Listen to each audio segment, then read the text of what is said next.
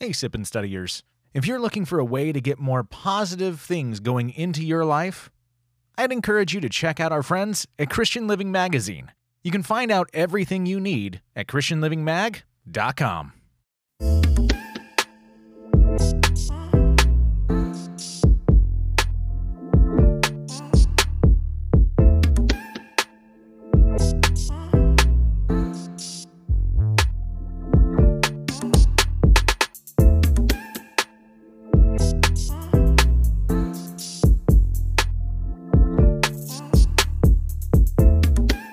Well, hey, good morning, everybody. Good morning. Good morning. Well, this is going to be kind of a bigger, a bigger lesson in that it's it's a really one, it's a really powerful lesson, I think. But two, it's just it is something that everybody considers, everybody talks about. It can be considered one of those hot button topic lessons. And we're, we're looking at, well, first of all, we're looking at the fourth lesson that we're doing here in the book of Genesis, which is the first book of the Bible, which is why it's so big. This is that foundational starting point of all of scriptural understanding. We're getting into chapter three, and we're going to do the entirety of chapter three, which is a lot. It's actually a lot. It's only 24 verses, but there's a lot that happens inside of these 24 verses. So we might run just a smidge long I'm going to try my best not to run long, but we might run just a smidge longer than normal because there is so much that happens in this and it is such a big piece in understanding our faith, in understanding traditions and where things move forward. This is discussing the fall of man. This is discussing what many would consider the original sin. Now, I would debate that whether this was the original sin or not. This is the original starting point of why things went downhill between man and God. So let's dig into it. We are looking at Genesis chapter 3, verses 1 to 24. So the entire chapter. Let's go ahead and do this in the English Standard Version. Now the serpent was more crafty than any other beast of the field that the Lord God had made. He said to the woman, Did God actually say, You shall not eat of any tree in the garden? And the woman said to the serpent, we may eat of the fruit of the trees in the garden. But God said, You shall not eat of the fruit of the tree that is in the midst of the garden, neither shall you touch it, lest you die. But the serpent said to the woman, You will not surely die, for God knows that when you eat of it, your eyes will be opened, and you will be like God, knowing good and evil. So when the woman saw that the tree was good for food, and that it was a delight to the eyes, and that the tree was to be desired to make one wise. She took of its fruit and ate. And she also gave some to her husband, who was with her, and he ate. Then the eyes of both were opened, and they knew that they were naked. And they sewed fig leaves together and made themselves loincloths. And they heard the sound of the Lord God walking in the garden in the cool of the day. And the man and his wife hid themselves from the presence of the Lord God among the trees of the garden. But the Lord God called the man and said to him, Where are you? And he said, I heard the sound of you in the garden, and I was afraid, because I was naked, and I hid myself. He said, Who told you that you were naked? Have you eaten of the tree which I commanded you not to eat? The man said, The woman who you gave to be with me, she gave me fruit of the tree, and I ate. Then the Lord God said to the woman, What is this that you have done? The woman said, The serpent deceived me, and I ate. The Lord God said to the serpent, Because you have done this, cursed are you above all livestock, and above all beasts of the field. On your belly you shall go, and dust you shall eat all the days of your life. I will put enmity between you and the woman and between your offspring and her offspring. He shall bruise your head, and you shall bruise his heel.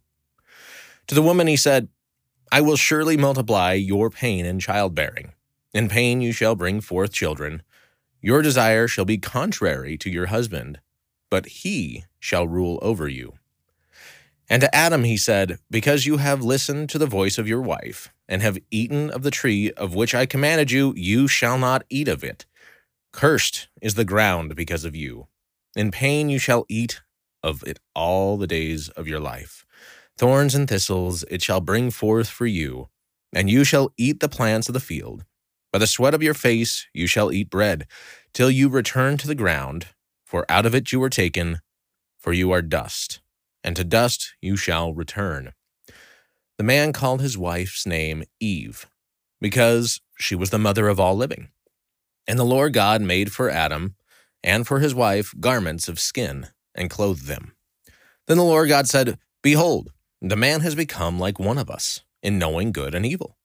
Now, lest he reach out his hand and take also of the tree of life and eat and live forever.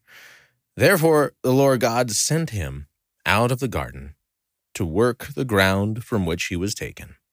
He drove out the man, and at the east of the Garden of Eden he placed the cherubim and a flaming sword that turned every way to guard the way to the tree of life. Sorry if you're hearing some motorcycles going on in the background. It's, I mean, I don't know that it's warm enough for motorcycles. It's 34 degrees outside, 34 Fahrenheit. So it's what, like 0.5 degrees Celsius or something like that. So it's, it's basically freezing, but people around here are, are getting their motorcycles ready, ready for spring rides. So getting motorcycle action today. Anywho, this breaks up into six basic sections here. First of all, we're going to see verses 1 to 7, the serpent and the fruit. 8 to 13, excuses. 14 to 15, addressing to the serpent. 16 to the woman. 17 to 19 to the man. And then 20 to 24, it shifts gears nearly completely. And we almost get a, a separate section here as like one of us. And that's going to be something we, we're going to discuss for a minute.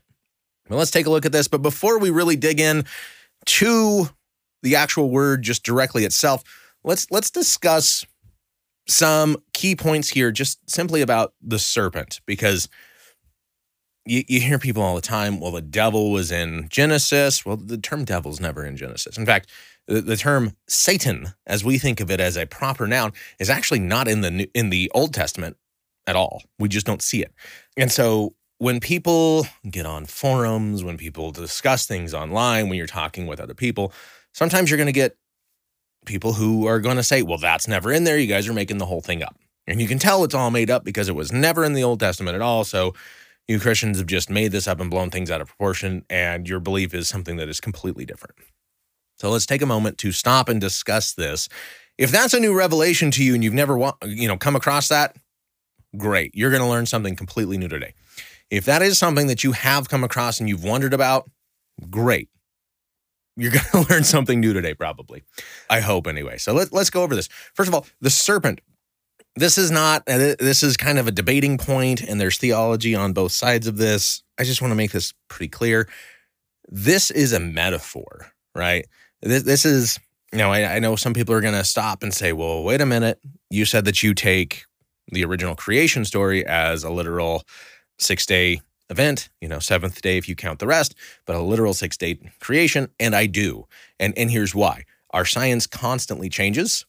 When my parents were in school, the, the earth was millions of years old. When I was in school, there were debates between the earth being millions and billions of years old. And now that my kids are in school, the years the earth is trillions of years old. So and these are all been been taught as just straight up facts. So the science changes. And so for me, at the end of the day, it doesn't really matter if the earth was created in six literal days and if it was created 6,000 years ago, 6 million years ago, billion years ago, trillion years ago. The, the, the moral of the story, the whole essence of that story is God's the one who did the creating. God created it. It's here because God did it. It's not here because there was nothing and nothing magically exploded and now there's everything, right? That's the moral of the story. That's the whole point of that story. And so for me, it makes more sense to hold consistency and say God did the creating. And if God wants to tell a story that this is how he created it, I think that's probably closer to how it was actually created than something that we say is science and settled that constantly changes. So to me, that makes sense. Whereas here, we, we need to recognize that metaphor is woven throughout scripture all over the place. And we miss a lot of it because we are so far removed from the culture. Not only are we removed by timeline, and by language, but we're also removed by our society is a completely different style of society than what was around then and and really there in the Near East. You get into different types of cultures and things that are just plainly understood in that society type. So a community-based society rather than an individualistic based society. We're missing things there. There's there's just so many different nuance elements that we miss that people in different cultures are going to understand, but they're still going to miss things because the time element, the language element, everything else. We just need to understand that there is metaphor woven throughout scripture all over the place. This right here is a piece of that. This is kind of a, a metaphor meant for teaching and teaching, hey, this is this is we're separated from God, right?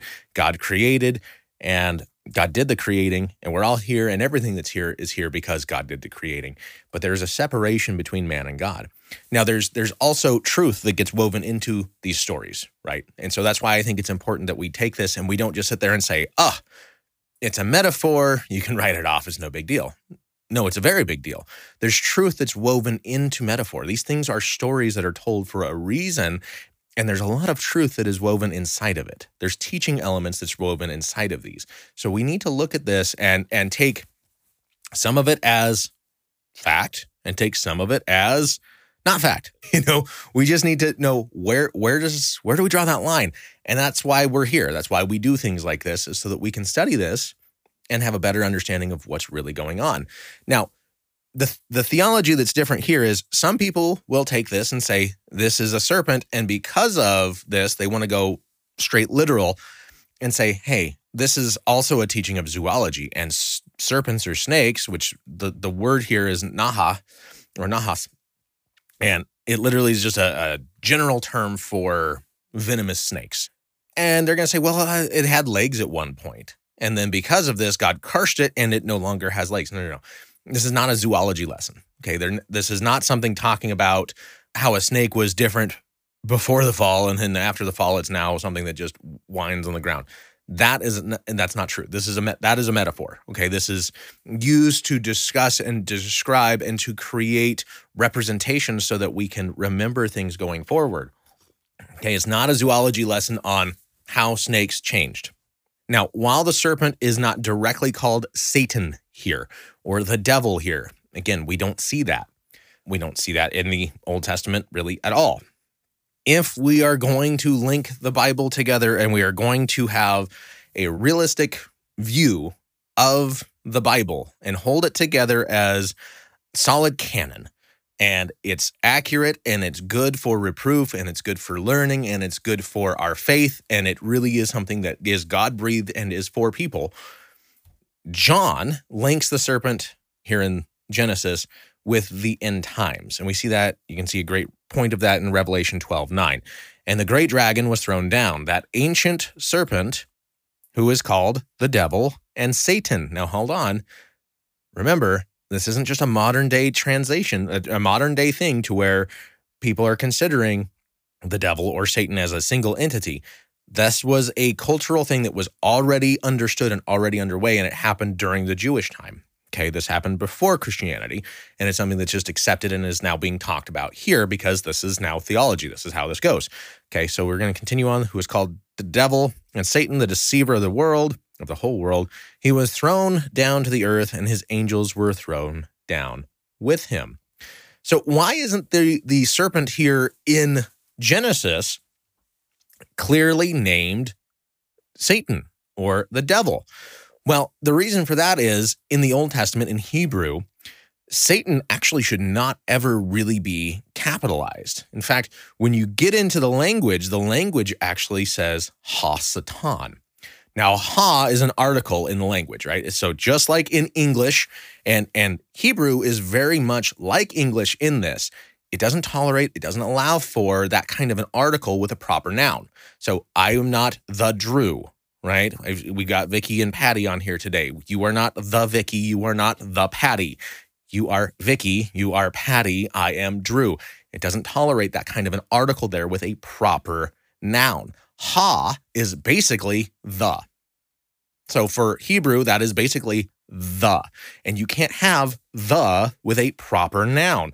The Satan is actually a title, it is a position. It is a position on the council, on God's heavenly court council, known as the sons of God. You start seeing that throughout the Old Testament. The sons of God is God's council, and Hasatan is known as the accuser. So the Satan, basically, is how we would say it, is the accuser. And it's part of that council. And we see a great representation of this in Job. Let's take a look at Job uh, actually the beginning of Job, Job 1, verses 6 to 11. Let's go ahead and do that. Now, there was a day when the sons of God, that's the council, that is the council of God. This is an, you know, spirit beings, Elohim, different Elohim, not capital E Elohim, not God, God, right?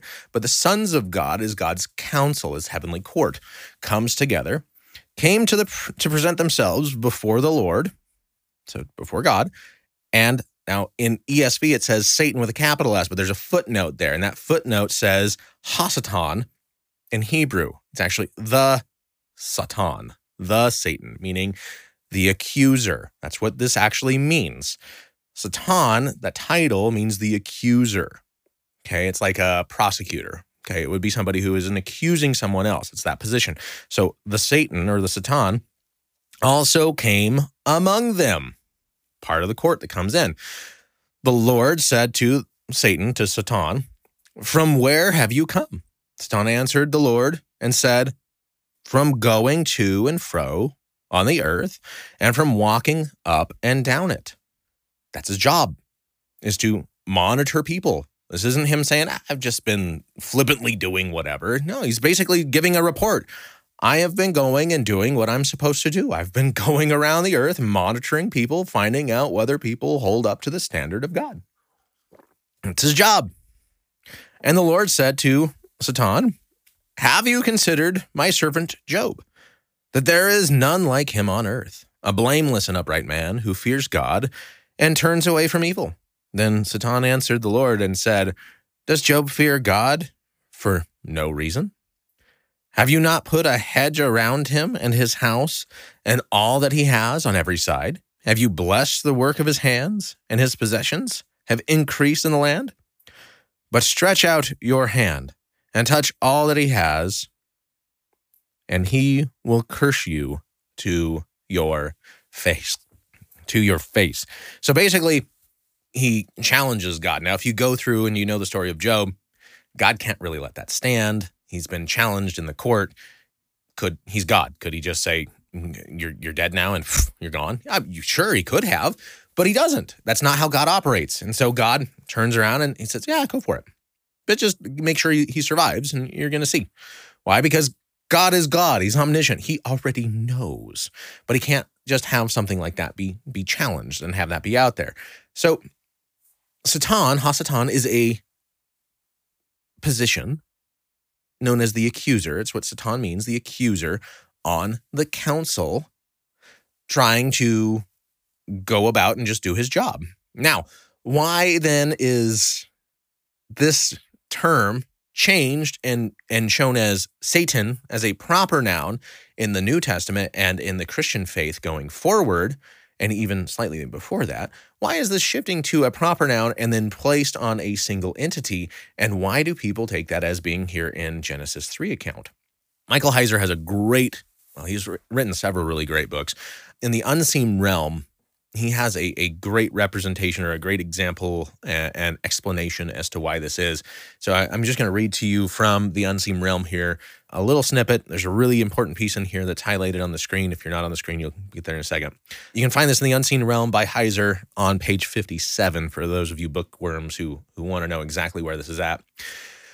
The function of the office of the Satan is why later Jewish writings began to adopt it as a proper name for the serpent figure from Genesis 3 who brought ruin to Eden. That figure opposed God's choice for his human imagers. Here's the important part. The dark figure of Genesis 3 was eventually thought of as the mother of all adversaries, and so the label Satan or Satan got stuck to him. It became a proper noun because this is the mother or the father, whatever you want to say, of all adversaries. This is the beginning of adversaries against humanity being joined with God. Hence why this serpent became known as Satan. That is when this started to shift. Let's let's actually dig into this now. Now that we've spent what is that? 20 minutes about 20 minutes on just prep work of understanding the serpent. Who is the serpent? Who is this role? Because that is a big piece. That really is a very big piece in understanding this and going forward. How does this link in? Is this the devil? And, and is this the devil that we think of when we go forward? Which, by the way, demons and the devil, there's not horns and hooves and all this weird stuff. I mean, that's topic for another day. But that's not necessarily what what we see throughout scripture and what we see in reality of what's going on with with these and here it is you know wh- who is this serpent is this serpent the actual satan actual devil well it became linked to this person as the mother of or the father of lies and everything that gets linked in here so that persona gets personified here and this is where we begin to see that representation all right 1a because this this actually breaks off here into a couple spots. Now the serpent was more crafty than any other beast of the field that the Lord God had made. Right here, we're seeing a linking between the ending of chapter two and the beginning of chapter three. So chapter two, verse 25 and 3, 1a here. They're linked here by wordplay. The nakedness, adramum, is played off with the serpent being crafty, adram. Now, it's a wordplay technique. Their nakedness is a representation of their not knowing evil and the things outside of God's design and purpose. But notice that God words, God's words here, this is something you're going to see here as we just move into the other half of, of verse one. God's words brings creation and life and order. The serpent's words brings chaos and destruction. But we're linking the creation of man and woman with the beginning of this story of the fall, the nakedness and that play of their being innocent and not knowing, with now the craftiness of the serpent is a wordplay technique that we we completely don't see because the words just they don't align at all in English. But in the original languages, they they are there and it's a wordplay. 1b to 3. He said to the woman, Did God actually say, You shall not eat of any tree in the garden? And the woman said to the serpent, We may eat of the fruit of the trees in the garden, but God said, You shall not eat of the fruit of the tree that is in the midst of the garden, neither shall you touch it, lest you die. So clearly, God gave mankind language. They're communicating. Okay, so we see from the very beginning there's there's a basis of communication happening. And not only is there a basis of communication, there's a basis of communication that the council, therefore the Satan here, or this entity that is taking on the form of a serpent, of a snake, is able to communicate. Now, mind you, snakes did not talk. This isn't Jungle Book. Snakes did not talk, right? So, so this is again not zoology. This is not saying that serpents used to walk on feet and speak and they could communicate. This isn't Harry Potter. Eve is not a Parseltongue. She doesn't sit there and speak speak snake talk to people, right? That's not this isn't what this is what's happening here. You have an entity that is likely part of God's council who is now going against God and I and I would say likely on God's council because he's he's in God's temple, right? If we go back in the earlier studies, what is Eden? Eden is paradise. Eden is where God communicates and lives on earth when he's on earth. And when he does things here, it's also where his court would happen and where the council would come in. So, not just anyone is going to come in and be where God is on earth. You have to be in a special position, right? For a, a, king or a ruler to get somebody to come in to see the king or a ruler or God. And so the council is here and comes in and interacts. So, likely this is a member of the council who, like mankind, has free will and has decided to go against God, is not happy with how God has made mankind special and wants to turn things for his own benefit. Okay, he's trying to become more like God himself. And so, therefore, he's trying to turn things and manipulate and cause problems. Well, there's already language, they're communicating with each other. Okay, so God creates and uses language to communicate, to build, to create order, to create life, to do these things. This entity is now using it to produce chaos and confusion. The serpent perverts the language here and brings confusion, and is probably trying to bring humanity under his control to some degree. And as we see later in scripture, more or less actually wins that, you know, gets that. Two extra notes. Being a beast of the field meant that it, that if it had been an actual snake and not a divine being, it would have been subject to mankind. Okay, there's there's a little bit of play here, right? This would have been subject to mankind. Man was over. Man was God's representation to creation. So if it was an actual snake, the snake would have been under the order of man. Man would have been over the snake. But this is a divine being what that means here is that temptation often comes from where it shouldn't. Also, another note here is pagans often worship snakes, and, and thus the author here may be making a point and indicating that the worship of snakes as a deity is not the path to the divine, It's not the path to God, it's not the path to righteousness, but rather it's the path to death. Okay, because remember this is this is happening and Moses is doing this as in between leaving Egypt and going towards the promised land. And he's talking to people about what's happening throughout Mesopotamia, happening with the different people groups that they're hitting there. Also, they spent a lot of time in Egypt. Egypt worshiped a lot of snake figures as well. So you, you get a lot of different plays going on there. So just just notice that there's multiple meanings of what's happening here.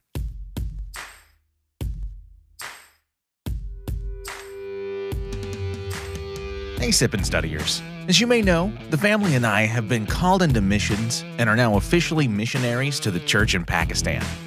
Can't tell you how excited we are for this. It's a great opportunity, and we are so blessed for it. But if you've known anybody who's gone into missions, you know, can't do it on our own. We need people to be partnered with us, partnered in prayer, and yes, also in financial support. But there's so much more. If you feel God tugging at your heart, letting you know that He has a plan for you to make an impact in the church in Pakistan, we'd love for you to reach out to us and partner with us. You can do that and more at chogglobal.org slash dsbrown. That's chogglobal.org slash dsbrown, as in Drew and Sonny Brown. Now, back to the study. Now, the serpent does twist things by shifting the focus off of God's provision. Notice how he does this. You shall not eat of any tree in the garden. Oh no, no, no. We we can eat of the, the fruit of the trees in the garden, but we just should we shouldn't eat of the, the fruit tree that's in the midst of the garden. Neither shall we touch it lest you die. So he shifts the focus off of God's provision to the single limitation, right? God, God only said just don't eat that one thing one limitation. And he focuses on the, well, why shouldn't you do that? Rather than the abundance and the overabundance of what God is providing and what the provision of God is.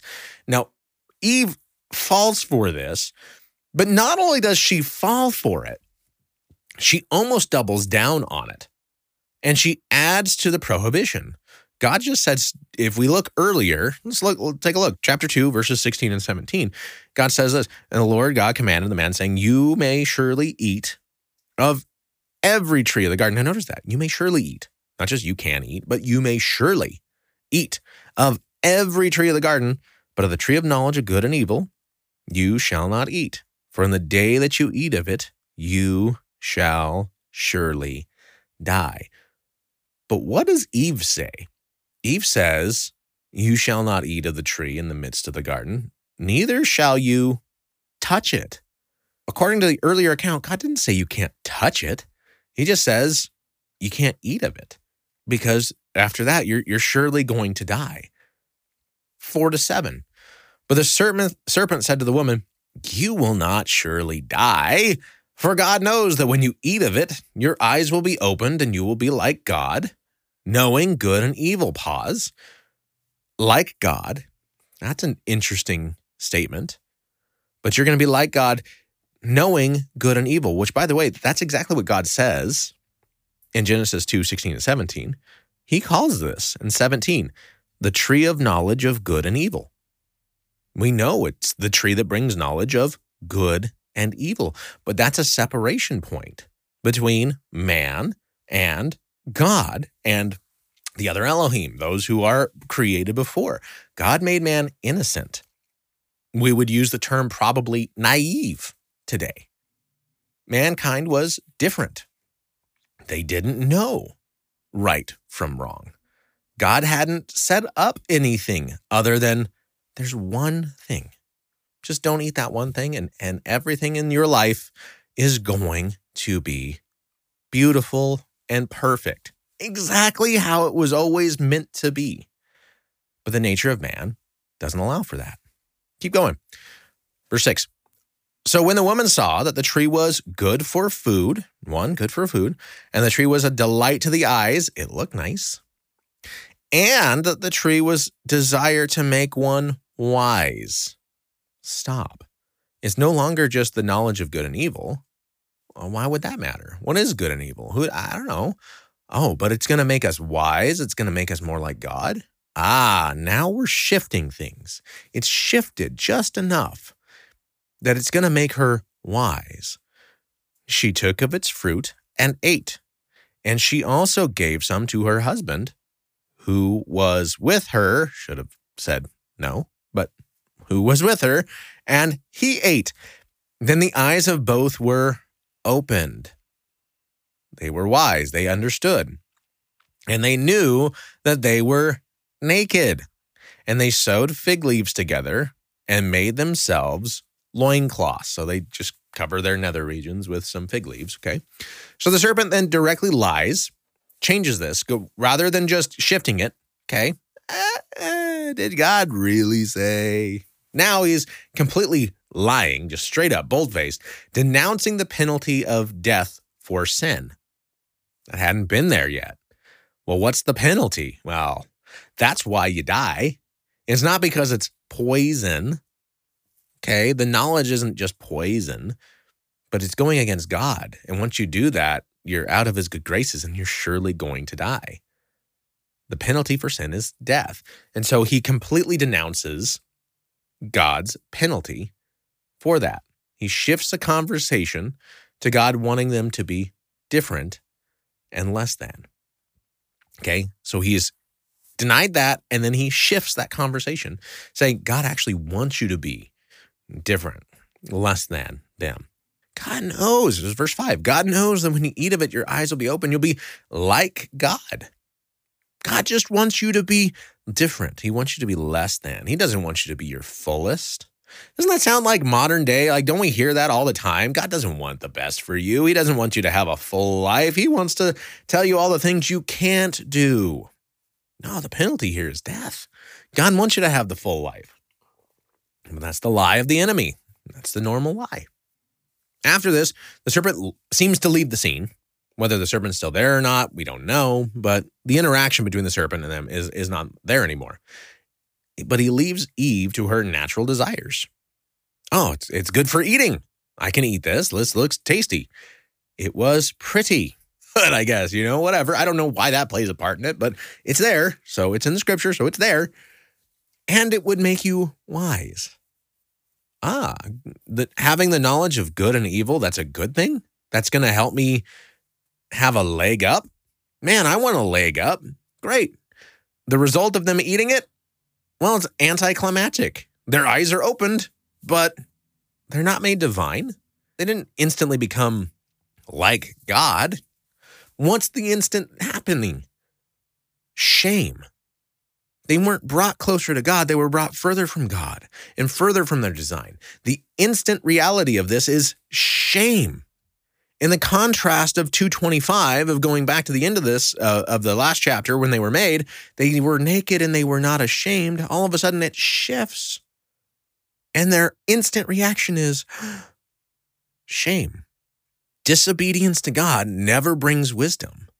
But we see in Proverbs 1 7, the fear of the Lord is the beginning of knowledge. Fools despise wisdom and instruction. God's wisdom and instruction was don't eat this. The enemy's discussion was nah, you're not going to die. It's going to make you like God. And it brought destruction. Let's look at verse 8. And they heard the sound of the Lord God walking in the garden in the cool of the day. And the man and his wife hid themselves from the presence of the Lord God among the trees of the garden. A couple things here. They heard the sound. They heard the sound of the Lord God walking in the garden.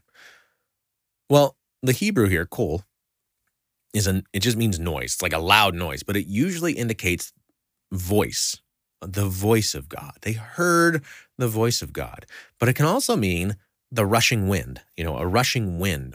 They either heard God talking or they heard God in wind. Was it thunder? Was it wind? Was this God speaking? Adam, where are you? Or Adam, where are you? Was it God's footsteps in the brush? We, we don't really know. We don't really know. All we know is they they heard the sound of the Lord God walking in the garden. He's there and he's moving and they hear it. Take a look at 1 Kings 19, 11 to 13. And he said, Go out and stand on the mount before God or before the Lord. And behold, the Lord passed by, and the great strong wind tore the mountains and broke it in pieces and rocks before the Lord. But the Lord was not in the wind. After the wind, an earthquake, but the Lord was not in the earthquake. After the earthquake, a fire, but the Lord was not in the fire. And after the fire, the sound of a low whisper. And when Elijah heard it, he wrapped his face in his cloak and went out and stood at the entrance of the cave. And behold, there came a voice to him and said, What are you doing here, Elijah? We can also take a look here at Job 37. Job 37 4 says this After it, his voice roars. He thunders with his majestic voice, and he does not restrain the lightnings when his voice is heard. God's voice brings change in the environment. And so if it's God speaking, chances are there's thunder, there's lightning, there's things happening because because he is above and beyond this. Now, in the perfection of the garden where he's doing council biddings and things of that, is it like that? I I don't know. I wasn't there. I wasn't there. Now the kol today, cool here literally means in in the Hebrew text, it means breath or wind or spirit. So it, it means wind but it's the same term used for the breath of God and the spirit of God. So in they heard the sound, which can actually mean and, and often means rushing wind, of the Lord God walking in the garden in the breeze, in the wind, in the breeze of the day. So it's moving around. Most likely there's wind and rustling and things happening, and they're hearing God there. Now, why why am I saying that? Because it's it's it is the key points. It is the piece that's inside of this verse. God is inside there, going, and the breath of life is moving. The breath, the breeze, the movement there. God is there, and it's moving and circulating, and it's creating life and going around and doing these things. The, the word is still there, and that's what that word means. Now they hid themselves again out of shame. The man and his wife hid themselves. They hear God, whether he's calling to them or whatever it is, they hear the wind moving throughout the garden because he's nearby. They hear him and they hear him moving around in the garden with the breeze of God going through. And they were scared and ashamed and they hid themselves from God. 9 to 13. But the Lord God called the man and said to him, Where are you? And he said, I heard the sound of you in the garden, and I was afraid. I was afraid because I was naked and I hid myself. He said, Who told you that you were naked? Have you eaten of the tree of which I commanded you not to eat? The man said, The woman whom you gave to be with me, she gave me the fruit of the, of the tree, and I, I ate. Then the Lord God said to the woman, What is this that you have done? The woman said, The serpent deceived me, and I ate. So God now models justice. He shows us what is justice and how does this operate and what does this look like? How does this go about? He wants to know where. Where are you? Who? Who did this? And what? What did you did you eat of this? Where are you? Who told you that you were naked? Did you eat the fruit? Now, mind you, God is omniscient. He knows. And this is, this is one of those mysteries of God to me. He knows. And as a parent, I mean, I guess we do the same thing every now and then. I know my child has done something, and yet I still want to hear it. Like, I want them to recognize and learn from what happened. And so you play coy a little bit and you don't show all your cards and you know, hey, so what happened? Oh, oh, really? Really? Ah, aren't you forgetting a, a key detail here? Mm-hmm. Right? Like, you know, God sits here and he already knows. He knows what's going on. He knows what's happening. He knows that it has and who has and what has. He knows all of this. And yet he gives them the opportunity to share, to discuss. He already knows, but he asks the questions that he already knows the answers to, and he lets them discuss and show their nature. They're his creation. He loves them, and so he wants to give them that opportunity to discuss and to share and show their points and to do these things. It's not necessarily for his benefit, it's for ours, and it was for theirs. Now, what we see here is that the man shifts the blame. Oh, it was the woman that you gave me. She she gave it to me and had me do it. Oh. He's basically saying, this gift that you gave me was not good. You gave me a faulty gift. And then God says, What did you do? What have you done? And she says, I was lied to by the serpent. She shifts the blame. Yeah, I, well, I, the, the serpent told me. So she shifts the blame. I, I trusted what was created over you who did the creating. I, I thought it was a snake. Now, by, by the way, even though they are the first people, even though they're what we would consider naive, don't you think they understood that, hey, no other snake has ever spoken to me before? The other animals aren't talking to me. This is weird. Don't you think that would be kind of an indication here? Like, I, I they know early man was not stupid. Like we we kind of sit there and want to want to put that in our mindset of like, hey, hey, we are modern man. We we have science. We have all of these things. We are more in touch with ourselves now because postmodern. We are beyond the modern of just looking at science, and now it's more about emotional feelings and being in touch with your insides. They weren't stupid. You know, it's easy to look back and be like, oh, they didn't have Google. They couldn't Google that. They didn't have chat, what is it, chat GBT, whatever it is. They couldn't have the artificial intelligence tell them what this was. They had no idea. They weren't stupid. They understood, hey, by the way, snakes don't talk. They had a good understanding. This is beyond natural, what we would call supernatural. This is a supernatural event. This is beyond the norm but we're still trusting this creature over the word of God. And that's what's really going on here. And that's what this boils down to. They trusted the word of another creature, another entity, over the word of God. Now, if God created all and everything, this entity was a creation of God. We are, they are trusting created over creator. That's the issue. Also, what we see here is they are obsessed with I with me. They follow the example of the serpent by twisting the realities. Take a look at what they say here. The man said, The woman who you gave to be with me, she gave me the fruit of the tree and I ate it. Me.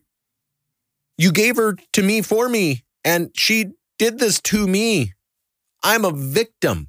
And the woman says, Well, I try, I trusted the serpent. The serpent deceived me, and I didn't I didn't know any better. I'm a victim. That's what we get here. The woman turns around and says, I'm a victim. The man says, I'm a victim. Woman says, I'm a victim. I'm a victim because I listened to my wife. I'm a victim because I listened to the serpent. The problem here is they're not victims. Were they deceived? Sure. Absolutely. But the problem here is they trusted someone other than God. They had one command here. They had one thing not to do. You can have everything. I've provided everything for you. Your life is full and beautiful. You can do be my my image bearers here amongst creation. Just don't eat the fruit on this one tree. Everything else is yours. But I just want to make sure because you have to have an opportunity to go against if it's going to be authentic relationship, right? You have to have that opportunity. So just here it is. Just this one thing. Just don't do that one thing. Don't eat that one tree. You have everything else. I've given you everything else. It's here. But they choose to trust the created over the creator. And then they twist and blur the realities. The reality is, God, I, I didn't believe you. I believed someone else or something else.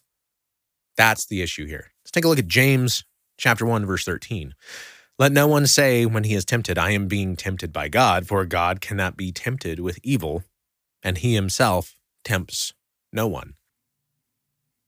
This, this wasn't God tempting them. Oh, well, like, obviously, it was a test. God was just trying to test them, right? No, I don't think so. God doesn't test people. Not like this. No, he doesn't tempt people like that. He doesn't tempt you to do evil. He doesn't tempt you to do that. He has the opportunity there because that's requirement for there to be a real relationship. That's why people say if you love something, let it go. You can't force it to stay. You can't force your spouse to stay if it's authentic love. You're, they're a captive at that point. If you give them the opportunity, if you open up and you say, "Hey, I love you," and this is a trust trust relationship, and that's what God says. You are my creation, and I love you, and I respect you, and so I'm going to give you all of this stuff, and I'm going to do it. And all I just ask is just this one thing, because there has to be an opportunity for wrong for it to be authentic. Let's keep going. 14 to 15. So here we go. We're shifting here. God's the, the serpents intervened, created issues, deceived. They ate the fruit. They were shameful. They heard God coming. They hid from God. God knows what's happened and he's coming through and he still wants to hear them out. What happened? What's going on? I want to hear your take on it. God already knows their take on it, but he wants to hear it anyway. He wants to give them the opportunity. And they shift the blame and they shift the blame and they still aren't still not putting out there the actual truth of what's happening and the core issue of what's going on. So now God turns around and starts saying the punishment and talking about what's going on now. And he starts with the original deceiver, the serpent. The Lord God said to the serpent, Because you have done this, cursed are you above all livestock and above all the beasts of the field. On your belly you shall go, and dust you shall eat all the days of your life. I will put enmity between you and the woman, and between your offspring and her offspring. He shall bruise your head, and you shall bruise his heel. So the Lord places the serpent and serpent snakes as a reminder to humanity of sin and temptation. Okay, because remember, this isn't zoology. He's not talking about this uh, this regular, real, authentic snake tempted them, learned to speak, and tempted mankind. No, no, no. This is God is now presenting and, and saying, like a rainbow, right? The rainbow for the flood. I will not ever flood the earth again. The rainbow is a reminder. The snake is a reminder of temptation and sin and going against God. This is not a representation of saying I'm taking legs from serpents from now on, and now you're gonna you know sniff the the dirt. That's the tongue coming out. You're gonna eat the dirt, and you know all this. No, no, no, no. He's saying this is just a representation. The serpent is a representation, and this is the curse. Now, there's actual notes here about the actual spiritual being, and we also see points towards the Messiah. Okay, this is a sign to remember Snakes, as a general, now are here for us as a reminder of temptation and for sin and how we should avoid temptation and sin and follow God. But the discussion here is also of the supernatural and how forces behind that snake, that serpent, the spirit behind the deception, and how that spirit and those who follow that spirit, including humankind, and I say that because let's take a look at John 8:44, you are of your father, the devil, and your will is to the Father's desires. He was a murderer from the beginning and does not stand in the truth, because there is no truth in him. When he lies, he speaks out of his own character, for he is a liar and the father of lies. Okay, so you get this deception here. It includes people going with that deception. So he's talking about how that spirit and all that would follow that spirit would be perpetually at odds with those who follow God. And we also see the first indication in the first discussion of the Messiah, the one who's going to come to correct this. He shall bruise your head. Another translations say he will crush your head and you will bruise his heel. Saying, yeah, you're going to hurt him. You're going to go for it and you're going to try and you're going to do this stuff. But all you're going to do is bruise his heel and he is going to crush your head. You have brought death and destruction. You have brought death and chaos to my creation. You have taken things out of order. You're not going to win. All you've done is bruise the heel. He is going to crush your head. You will lose. It's God saying, You will lose. Which is interesting that God allows things like that. But that's the reality of how things operate. It's how God operates. It's how it is. It's how it's meant to be. Not saying that sin was meant to be in the world. I'm saying that goes against God's creation.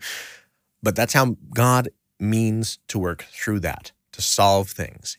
He fixes the problem. He doesn't just eliminate the problem because he loves his creation. He loves how he created it. Now we get to the woman. Verse 16 it says to the woman, I will surely multiply your pain in childbearing. In pain you shall bring forth children. Your desire shall be contrary to your husband, but he shall rule over you. Now, if you're looking at this in different translations, your translation might say this a bit differently. We'll get there. Childbearing. The Hebrew here, heron, can actually mean the entirety of pregnancy, all the way from conception to birth. It is not necessarily because when we when we read this childbearing, at least what comes to mind for me is birth. Multiply your pain in childbearing. I helped deliver Gabby, and I was there when Josh was born. Hey, it is uh well, thank God for epidurals, but you know, it it it it appears to be a rather painful experience. I'm a guy I've never had to go through that. Contrary to modern belief, men can't go through that. So, hey, I don't know that pain. But to me, when I hear childbearing and multiply pain in childbearing, instantly it's, oh, that's the birth process. However, the word here means the entirety of the process. Think morning sickness. Think struggles going through some of these things and the changes that your body's going to go through. Some of these extra pieces that are involved. This is actually, it's all included inside of this. When I said that your translation may say part of this difference, the second half here. Your desire, shall be contrary to your husband, but he shall rule over you. Now, some translations actually have this as your desire desire shall be towards your husband. Now that's a bit of a difference here. Your desire shall be towards your husband versus your desire shall be contrary to your husband. One seems to indicate you're going to want your husband really bad and your husband's just going to be in control. That doesn't seem to make any a lot of sense, right? But when you look at the context of uh, going forward at 4 7, you can look that up yourself. We're running out of time. But if you go forward at chapter 4, verse 7, linking these contexts, it seems to indicate that the in, the ESV actually does have a really, really good translation here and, and probably a more accurate translation as to what's going on here, especially if you look at through how things are taken through the, the Septuagint. You get into this, your desire really is most likely going to be contrary to your husband. You're not going to want the same things that your husband wants, which, by the way, is pretty accurate. Think about that. We're designed and we're wired differently. We look at the world in very different ways, men and women. We are meant to complement each other. We're our other half for a reason. Typically, one of us is very emotion, maybe more emotion driven than the other, and the other is more logic and just numbers oriented. And just no, we're that we got to look at the bigger picture. We got to look at some of this other stuff.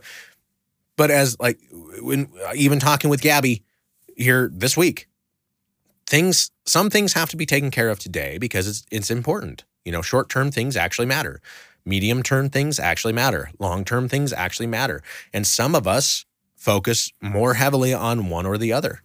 I have a tendency to look more medium and long-term, and I lose sight of the short-term sometimes. Sunny is much better at looking at the short term and seeing the issues at hand and how we're, we can have some problems right now. And we work really well as a team to handle the entirety because we need each other. She struggled on long term issues. I struggled on short term issues. We come together and we help each other out with that. That's how that's meant to be. But that does create issues. Some people are going to take this, and some people do take this as God putting things back in order. Okay. Woman came from man as man's helpmate.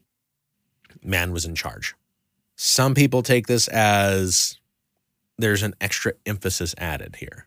You were meant to be partners in this, working together in unity, and things were a little bit more in unison because you came from each other, right? The woman came from the man, and so you you would work a little bit more naturally together.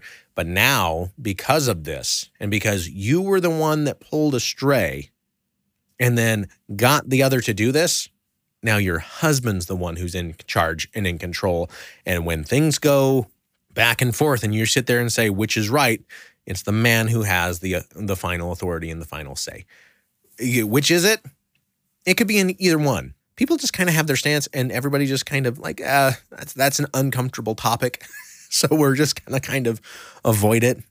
Men don't lord over women. Like it, it has been an issue for all of humanity's sake.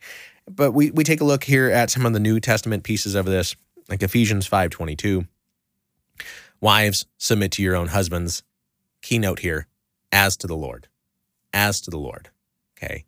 Don't just submit straight, but just submit as to the Lord.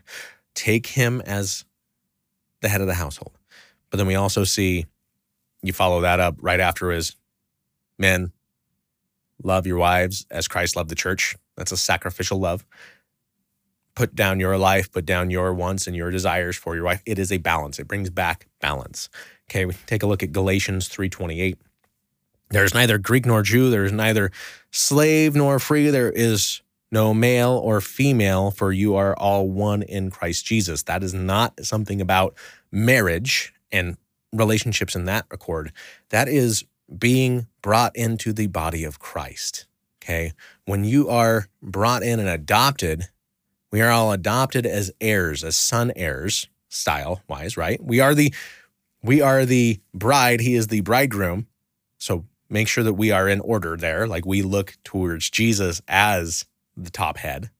He is above us as a whole. But when we look at each other throughout, we aren't to put each other down or anything like that because there's there's neither. There's neither Greek nor Jew. There is neither slave nor free. And inside the body of Christ, there is no male or female. We're not to worry about that stuff. It's an even playing field when we get to that. 17 to 19. And to Adam, which is Adam, which literally means man, he said, Because you have listened to the voice of your wife and have eaten of the tree of which I commanded you, you shall not eat it. Cursed is the ground because of you. In pain you shall eat of it all the days of your life. Thorns and thistles it shall bring forth to you, and you shall eat of the plants of the field.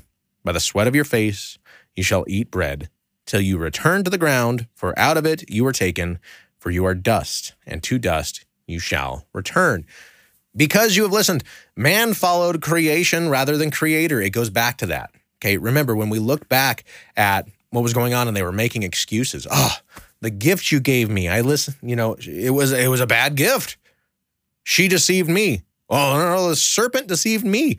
The problem here was, again, you listen to created rather than creator. That's the root issue here. You followed created, not creator. We don't know if Eve convinced Adam before or after eating the fruit. We just saw he was there. She gave it to him and he ate. Okay. She could have convinced him after he ate it, said, See, I didn't die. Oh, okay, I guess I'll eat it then too. Maybe they were on it at the same time. We don't know. We're not given that in the text.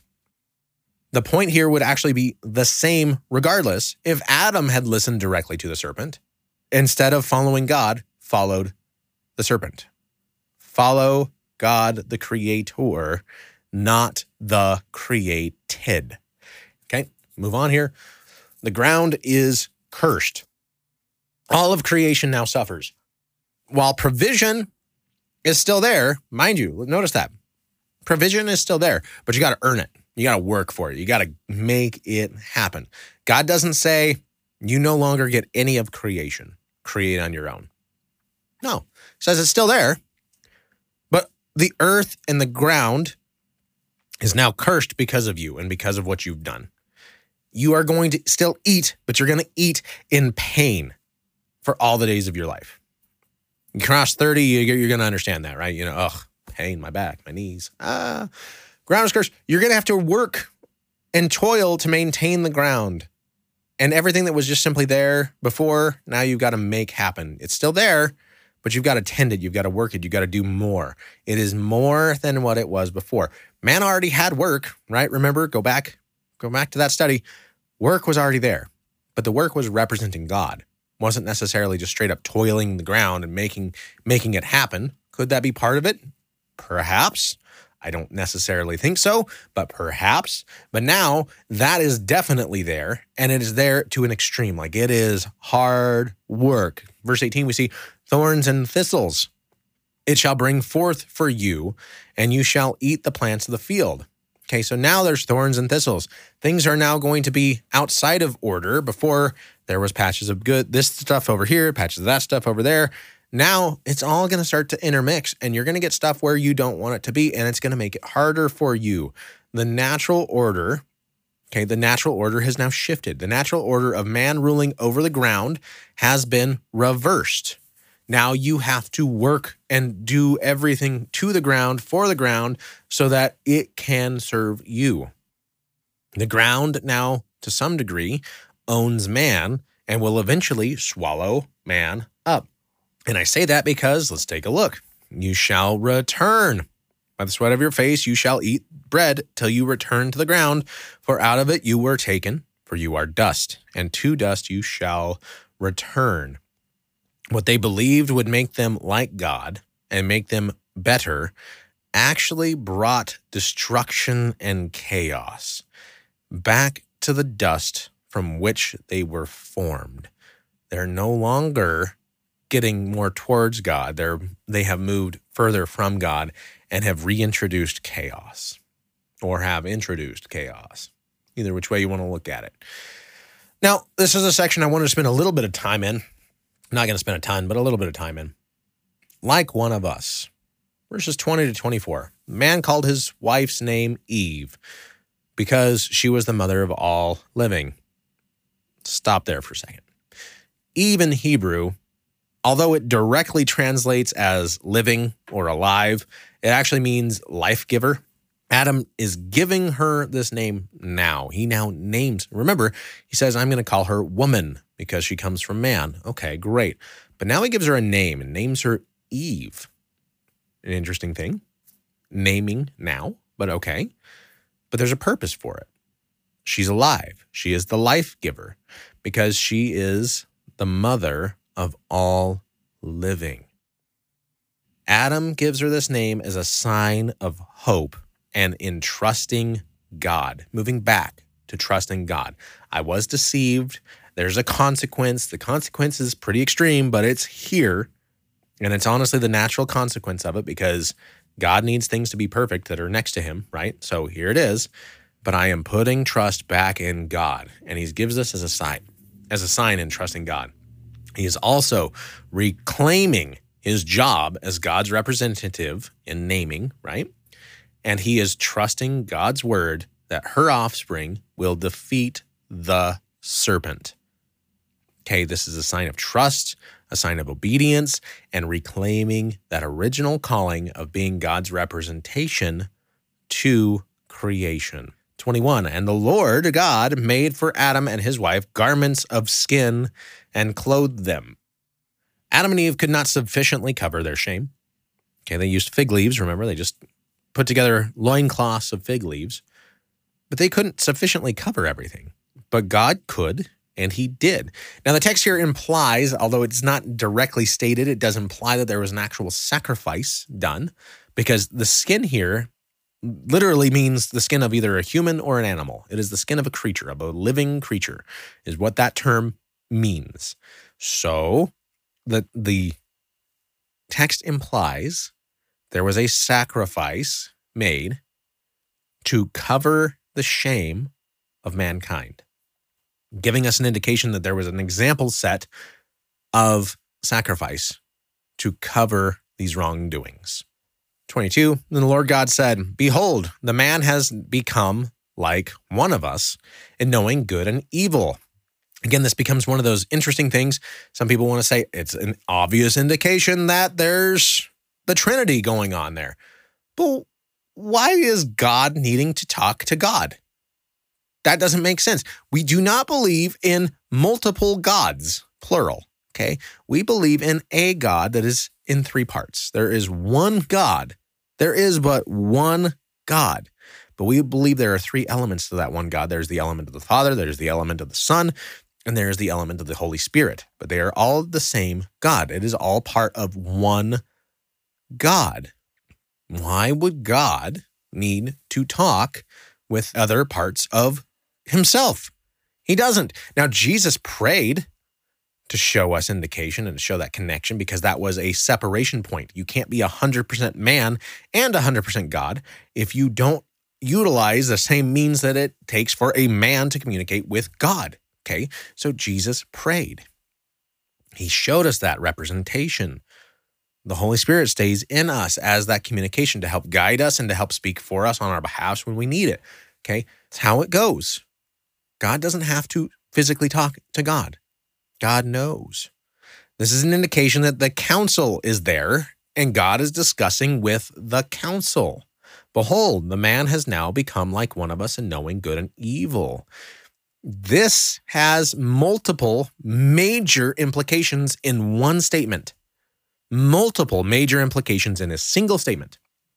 First of all, man in perfect form, in the original created form prior to the fall, knew nothing apart from the goodness of God and the perfect nature of how he intended things to be. They did not know good or evil. They just knew God. They knew good. That's all they knew. They didn't understand the differences. Okay. Hence the, hence the tree of knowing good and evil.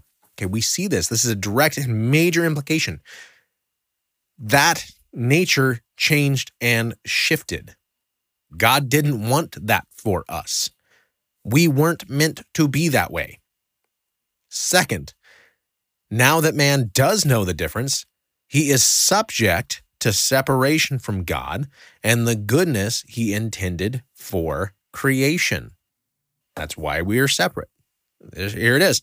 Now, mind you, that's all pretty common stuff. That that makes sense. We all should, whether we've been taught that, I think it's it's an indication that we all kind of already know okay? Because we we hear that a lot, and that is a normal preaching point.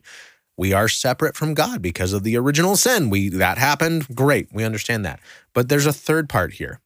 Man was special in this, and that bothered the council, or at least parts part of the council, that man was special in this way, and in, and potentially all of corporeal creation was special in this way. At least man in human form, like in corporeal form, physical form, was special in this way. The us here implies that at least the council of God, if not all of the Elohim, the spirit entities, the other entities on the other plane, the other realm, they are aware of this distinction between good and evil. It was already there. They were aware of that there is a possibility to go against God. Mankind didn't really think of this possibility of going against God until it was brought to their attention by the serpent, by the devil. This was not a new concept to the spirit entities. Let ponder that one for a little bit because that that brings up some major indications or inclinations, right? Major pieces. Now, lest he reach out his hand and take also of the tree of life and eat, ah, an indication that maybe there actually was a separate tree and it wasn't another different tree, okay, and live forever, because that actually would be a punishment. It's something that we see as a desire of ours today. It would actually be a punishment, a further punishment towards mankind, living in perpetual separation from God like that on this plane. Not good. Therefore, the Lord God sent him out from the Garden of Eden to work the ground from which he was taken. He drove out the man, and at the east of the Garden of Eden, he placed the cherubim and a flaming sword that turned every way to guard the way to the tree of life. See, death is a punishment for sin. Romans 6:23 for the wages of sin is death, but the free gift of God is eternal life in Jesus Christ or Christ Jesus our Lord. Punishment of sin is is death, but it's also a release it's a release from the separation. It's a release from living in this world and on this plane that has been broken because of this. Okay. God did not want man to live eternally separated from him here on earth. That was not the creation plan. That was not the, the desire of God when he did this and when he made this. This form in this condition, meaning in this broken condition, is temporary. Now, after this is done, because God doesn't want them to live forever in this form, in this broken form, okay? So after he sets that up, God banishes man from his temple garden, okay? You you're not perfect anymore. You can't be here. Okay, this is for people who follow me completely. You got to go. And he places a protector and a throne class angel, okay, a cherub. A cherubim is there's different seraphim and, and cherubim. We've heard these, right? If you've been in the Bible much, you've probably heard these terms. They're classes of angels. Okay, these are kind of job descriptions and job titles, kind of like what we see with the Satan, right? These are types. Cherubim are represented by in in Near Eastern societies, Near Eastern cultures, you'll see them. The Sphinx is a representation of a cherubim. Usually has the body of a lion, wings, and oftentimes the face of a man. They're they're fire angels. They're you know you see different types of representation for them, but they are they are a class of angel. It is kind of a job description type of an angel. Like this is an angel who is set forth as a throne room angel or a throne angel and a guardian angel who would protect. God banishes them and places a cherubim, a protective class, and a throne room angel there to protect, as well as a flaming sword that turned every which way to guard the way to the tree of life. Now, what is that sword supposed to represent? That that was one. That's one I wish I I really knew because that's always interested me. Was the flaming sword seems like an interesting concept, but all right, takeaway. Let's wrap this up real fast. The serpent of this story, while, while not directly called Satan or the devil, is who becomes considered the mother or father of all adversaries and is accepted as the serpent or the dragon in Revelation. Okay. It links these together. The beginning and the end, it is considered linked together. Even though the story doesn't say this is Satan, this is the devil, the end of the narrative links it together. This is who the mother of all adversaries is. This is where it all begins. The serpent brought doubt while slightly twisting God's word and command as to focus on the minute shall not, rather than the abundant, this is for you. This is what I have for you. This is all the great for you. And there was a single don't. Mankind has a natural desire to grow and become greater than and this was used as a way to separate mankind from God by the serpent. And finally, because of sin, all of creation suffers. Order has shifted, pain and toil is increased. There's a need for restoration. God must intervene to correct the wrongs. And jump forward in the story, God does correct the wrongs. He does intervene in the way of Jesus Christ. Father God, thank you so much for today. Thank you for your word, for this part of the story of your creation and the fall of man. God, I, while I wish we were still in, in perfect form and that we could still be there in the garden, I thank you for correcting the wrongs with Jesus. I thank you for protecting us and providing for us. And we thank you for everything that you've given us and that you do for us. We ask that you give us strength to go about our week, to, to do the things that you're calling us to do, and that we can be the best representation of you possible, God. I ask that you open the doors and that you continue to provide. In Jesus' name, amen. All right. Well, thank you guys so much. Hope you got something good out of it. We'll see you guys next time. God bless. Bye bye.